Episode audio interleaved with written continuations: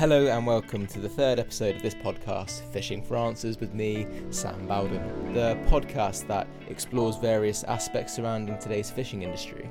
Now, in the last episode, I guess we kind of checked out whether the sharks in Finding Nemo actually had a point. Let us all say the pledge. I am a nice shark, not a mindless eating machine. If I am to change this image, I must first change myself. Fish are friends, not food. Except stinking dolphins. I thought that jingle would link episode 2 to this one quite nicely. If you missed episode 2, then please go back and listen to the ethical treatment now on Spotify. And if you haven't worked out what the link is from that previous soundbite, we've covered the friends bit, and now it's time to talk about the food bit. Now, at the time of recording, the nation and most of the world, to be honest, is going through the COVID 19 pandemic. And if you have no idea what I'm talking about right now, then please tell me what rock you've been living under for the past four months or so.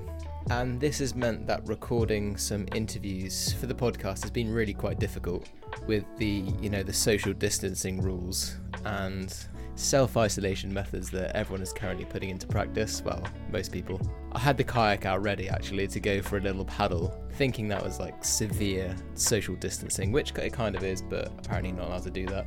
But yeah, it's also meant that I can't really meet people to do interviews for the sake of my own health and other people's, which is totally understandable. So, this podcast and some others have had to be done slightly differently. So, thank you for those who, like today's guest, have worked around that for me. Putting all that aside, this interview with dietetics student Jonathan Sumner gives us a brief look at fish and its place in the human diet. So let's get straight on into that one. Yeah, um, I'm studying dietetics. So, for those who don't know what it is, I'm studying to be a student dietitian. And dietitians are the only healthcare professionals who are experts in nutrition that can work in hospitals. Excellent. And Obviously, because Mm. with this with this segment of the podcast, we're covering diet when it comes to fishing. Um, Yeah. Now, in the previous in the previous episodes, we've already discussed fish from an ethical point of view, so we will avoid going down that route as your expertise lie in obviously dietetics. So, what does fish in our diet offer us humans? Does it have a place on our plates? Well, uh, to first answer the first question, what does it offer humans, fish? Well, it's a really, really good source of protein, selenium, which is another mineral, which is good for our thyroid, for your hormones, and zinc, which is good for immune function. And as many people might be familiar with, it's really high in omega 3, certain kinds of fish. So, omega 3 is really good for decreasing inflammation in the body, increasing your memory, and for your heart health. And to answer your second question, does it have a place? Well, by by you saying does it have a place, I'm assuming that um, we're saying that is it essential and we need fish in our diet?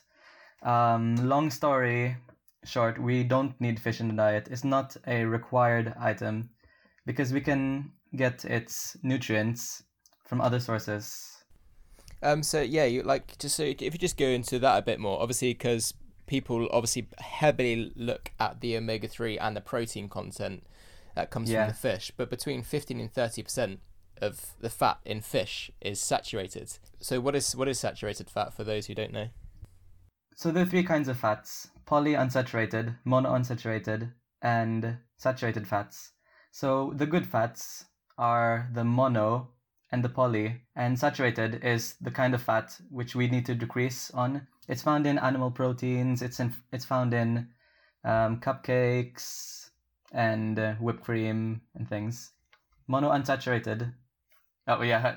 Uh, just to go on, is found in avocados, olive oil, the Mediterranean sources of fats and nuts, and omega 3 is found in fish. And also later on, I'm gonna explain the alternatives to omega 3. Excellent. So that'll avoid me going on a little freestyle question there. Um, Yeah. So to lead on, mercury, um, arsenic, and lead poisoning are just a few poisons found in sea animals. Obviously, thanks to human pollution, mainly. Um, Fish can have extremely high levels of chemical residues in their flesh and their fats. So how do we know that we aren't going to be intaking any of this. Do we know if we're going to be intaking any of this if it's in our diet? As you know, as a regular customer going to the Mhm. supermarket, these things would be quite hard to trace, obviously. Yeah. Well, there is really one one easy way to uh, find out if a food, a fi- kind of fish, is high in certain chemical residue. Is just by figuring out the size of the fish. So one popular um, fish, well, it's not really popular to be eaten, but a popular one known for its high chemical content is sharks and swordfish. So um, the reason why they have so much chemical residue and mercury content is they're just really big fish uh, compared to your normal sardines, and they live longer. So they live in the sea longer, so they're taking in more mercury, and mercury has um, a long life. Probably, I think it's like several months, and it just builds up over time. So what I would do is to decrease your intake of shark meat and swordfish, and uh, go for the little fishes, which have very, very, or well, I can't say no, but very, very little um, mercury and chemical, which would be like sardines and pilchards. Yeah, so for those obviously listening who are eating shark and swordfish, stop what you're doing because it's obviously quite high in mercury. Um, but why why is mercury bad? We we know the statement mercury is not a great thing and all these other things, but why why in particular mercury? Why is that bad? Well, I think um, for for that reason, mercury is found in. Uh, quote me if I'm wrong. Probably like in batteries, industrial items, and it's not meant to be. No, Yeah. I think you're right Okay, there. Yeah. It's not meant to be in our bodies. so high amounts of mercury can lead to uh, nerve damage. So in the long run, it could. Well, some studies show it can like lead to Parkinson's disease, which is like motor neuron disease. In the um the where the fish should be Mm. in the food triangle debate is that PCBs are a big talking point there. Mhm. So PCBs are are very common in fish food or fish in sea life, as some people call them. Why why PCBs bad? What what sort of place do they have in a in a diet? Well, uh, as I said earlier, um, fish is not an essential item in the food triangle. Well, in the UK, we have it's like similar to a food triangle, but it's called an Eat Well guide. So the Eat Well guide, similar to the food triangle, is a pie. It's kind of like a pie chart on certain amounts of certain types of foods, food groups that we should eat. And in that pie chart, it's separated into. Uh, let me try to remember fruits and vegetables, which is one third of the pie chart. One third is starchy char- carbs, and the rest is it has its own section: beans, pulses, fish, eggs, meat, and alternatives. Right. So the fact that it has many choices in the protein section means fish is not an essential item. It can be replaced. But then on the on the flip side, we obviously see um, if you look at Mediterranean islands and sort of people living, you see these documentaries of tribal life, and these people Yeah. are heavily, obviously heavily a fish diet, but they look so healthy. Is what about those people in those countries who literally can't get anything else other than the the fish that they catch? hmm That's a really, really good point uh, over there. But one thing we need to take notice is health is like a three legged stool. So the three legs of health is sleep, exercise, and the diet. So diet is only one bit of um, the whole picture. So yes, they might be consuming more or like primarily a fish based diet, but um, they have they might be having excellent levels of um, exercise, could be getting as much sleep, and probably not as much stress as someone who works in an office job. So all of this um, talk about diet is just one factor in a really really big picture. So with with that, if fish isn't considered essential with the new food groups that you just Mm. spoke about, is Mhm. there is there any point for the term pescatarian? Ooh, that's really really controversial. I think um, it's up to a person's preference, to be honest. Um, But with the, with I- all those things that we just spoken about, is it then Yeah. doing more harm than good? Ooh. Um, well, to be honest, like other things, it's about looking about the whole picture. But according to the BDA, the British Dietetic Association, Okay. they made an evidence um, to support the claim that um, having fish, uh, one to two portions a week, is considered safe, with one of the fish portions being oily fish and the other being a non oily fish.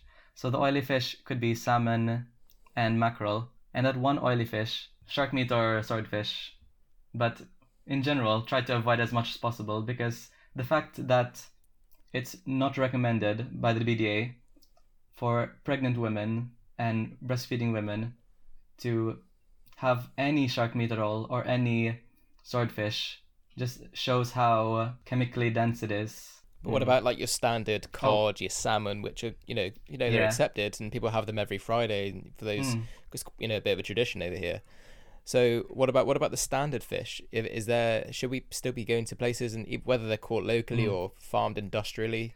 Should we still Um, be eating that? If you want to include it in your diet, but ideally, just try to go for the wild caught fish because farmed fish Mm. are like industrially. It's like controversial again, but quote unquote artificially bred. So it's in a very very controlled environment. If it's wild caught, then you're getting the fish with its full nutrient content. Um, did you see there was a study towards the end of last year that was done on? It's going to sound gross, but human feces, um, and they actually those who ate fish, um, their feces contained uh, some kind of trace of plastic fibers or chemicals or whatever it was. Mm. With this in mind, how I don't know how to word this one. Um, so have you seen? Did you see? Did you see Planet Earth two a few no, years ago? No, actually, uh, contra- um, everyone's gonna hate me for this, but I haven't seen Planet uh, Earth. I'm sure they'll forgive you, but I'll just give you a, a spoiler alert. Mm. And there's an episode towards the end. Um, there's quite a heavy bit of footage where a mother minke whale was carrying her calf in her mouth. Mhm. As she was doing this, it just trailed dead behind her. Mm. And there is some evidence to suggest that human pollution has found its way into the, the mother's system, contaminating contaminating its milk and so poisoning it. Yeah. And they think it's to do with the plastic pollution that's in that environment. So is there not a case here for humans being also more susceptible? If it can be in the milk of a minke whale, could it be in the plastic? Could the plastic be in the fish, in the in the flesh of fish, given the current Hmm. state of our environment? Well, that's well, that's really really interesting. Um, well, I think that's not my specialty, but um, I would recommend just to avoid, well, not avoid, but reduce your intake of fish, because the British Dietetic Association they have this new project. Well, new, it's like one or two years in the in progress so far. It's called the One Blue Dot program.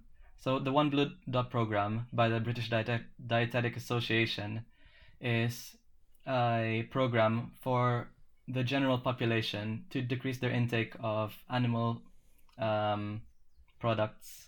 So that would mean like dairy, um, decrease their intake of animal proteins, and opt for more vegetarian options. Right. Because of that reason, because of uh, antibiotics, chemicals from going into the animals and passing on to us. Like although it's again like um, really trace elements, in the long run it could affect us. And with with nut- nutrition studies, you might say like this certain item might be affecting you. Um, it's because of this. It's because of this. But in the long run, it's um, the accumulation of many many little things that happened. So yeah, I, in that uh, long story short, I would agree that we need to decrease our uh, intake of fish. Um, did you say it was called the BDA? Yeah, the British Dietetic Association. So how does the BDA go about putting that together with the one blue dot? Yes, um, the BDA invented, um, probably not the right, lack of a better word, invented the one blue dot, and the one blue dot is based on other organizations. I haven't really um, researched into it really well, but it's um, working with non-government organizations to decrease intake of certain exploited um, animals and exploited um, products. Um, have you ever heard of the MSC labels? Yes, I have. On fish.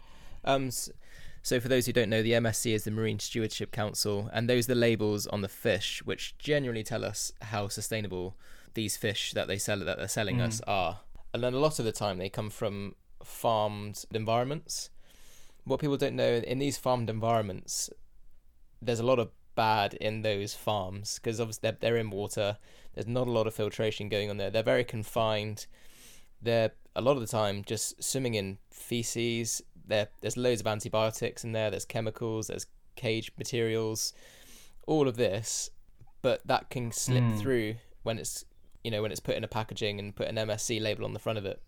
So is is that a problem in in the diet industry, Um, or does it not really take diet? Is it sort of favoring the like sustainability when it comes to numbers instead of diet? Um, I would say it uh, favors on sustainability. You could find um, which kind of fish are like a bit worrisome. So you mentioned that um, some fish are like swimming in the feces.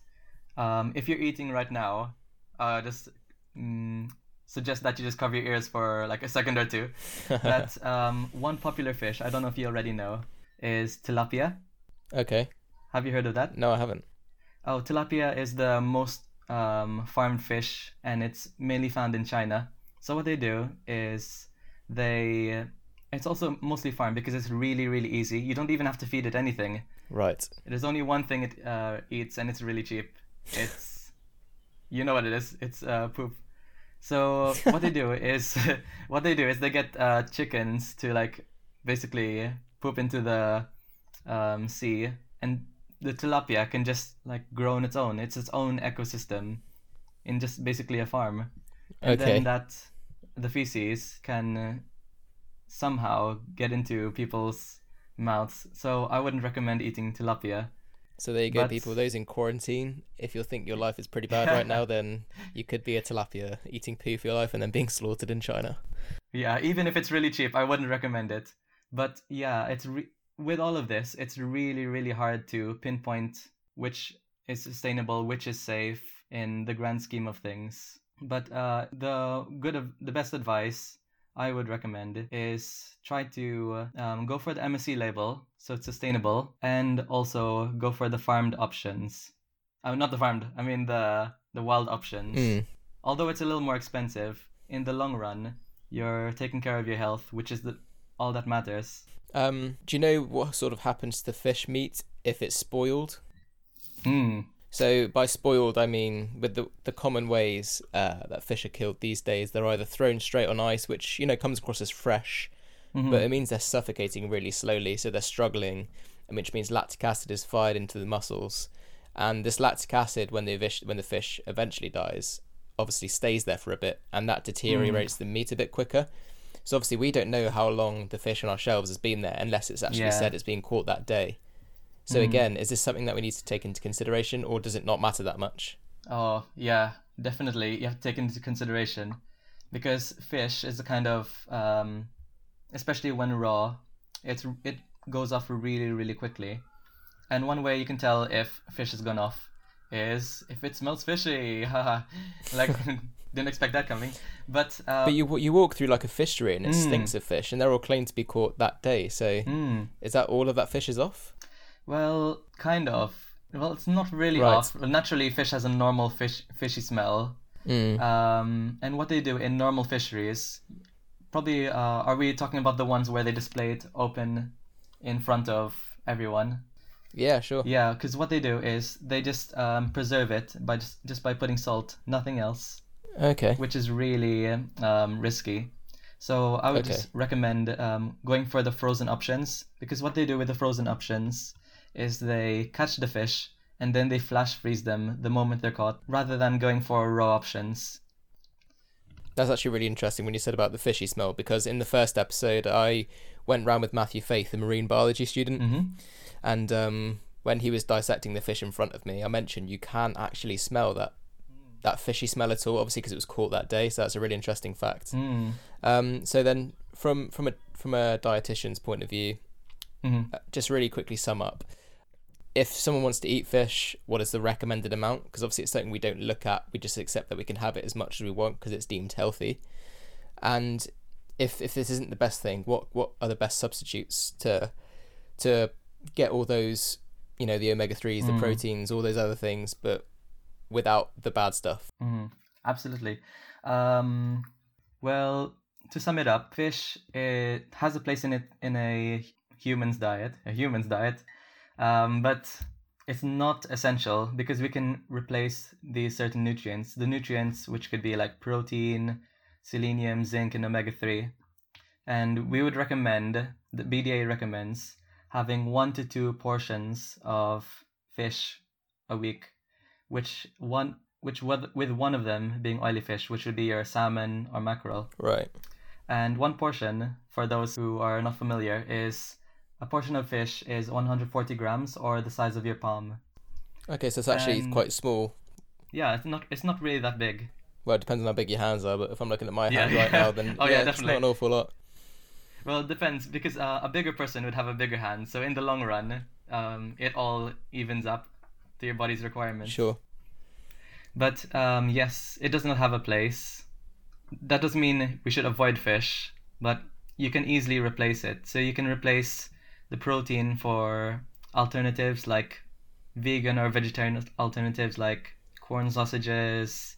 There's lots of um, new meat alternatives popping out of the Hmm. supermarkets.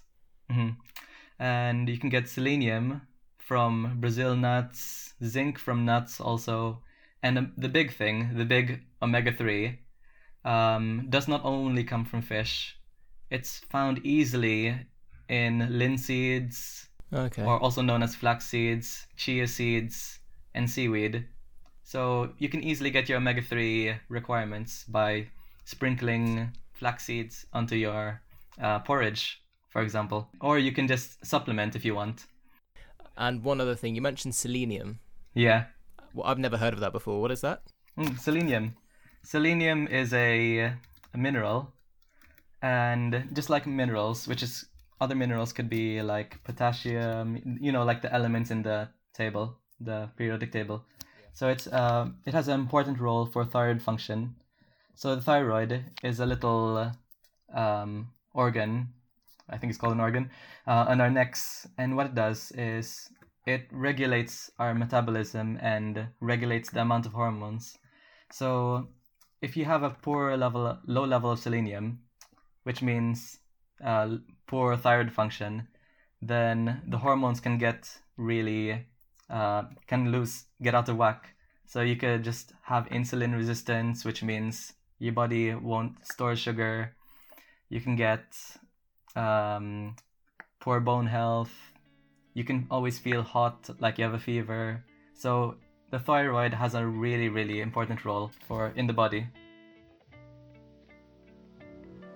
So, not exactly the response I expected, if I'm being completely honest, which has made this all the more interesting from my point of view, I guess.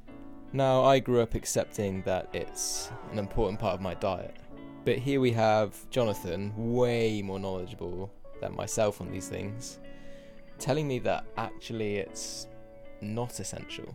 Diet is always a hotly debated subject matter, which changes almost yearly in the science and nutrition world thanks to new studies or advances in technology. So, I guess the question again I pose is where do you sit on this fence?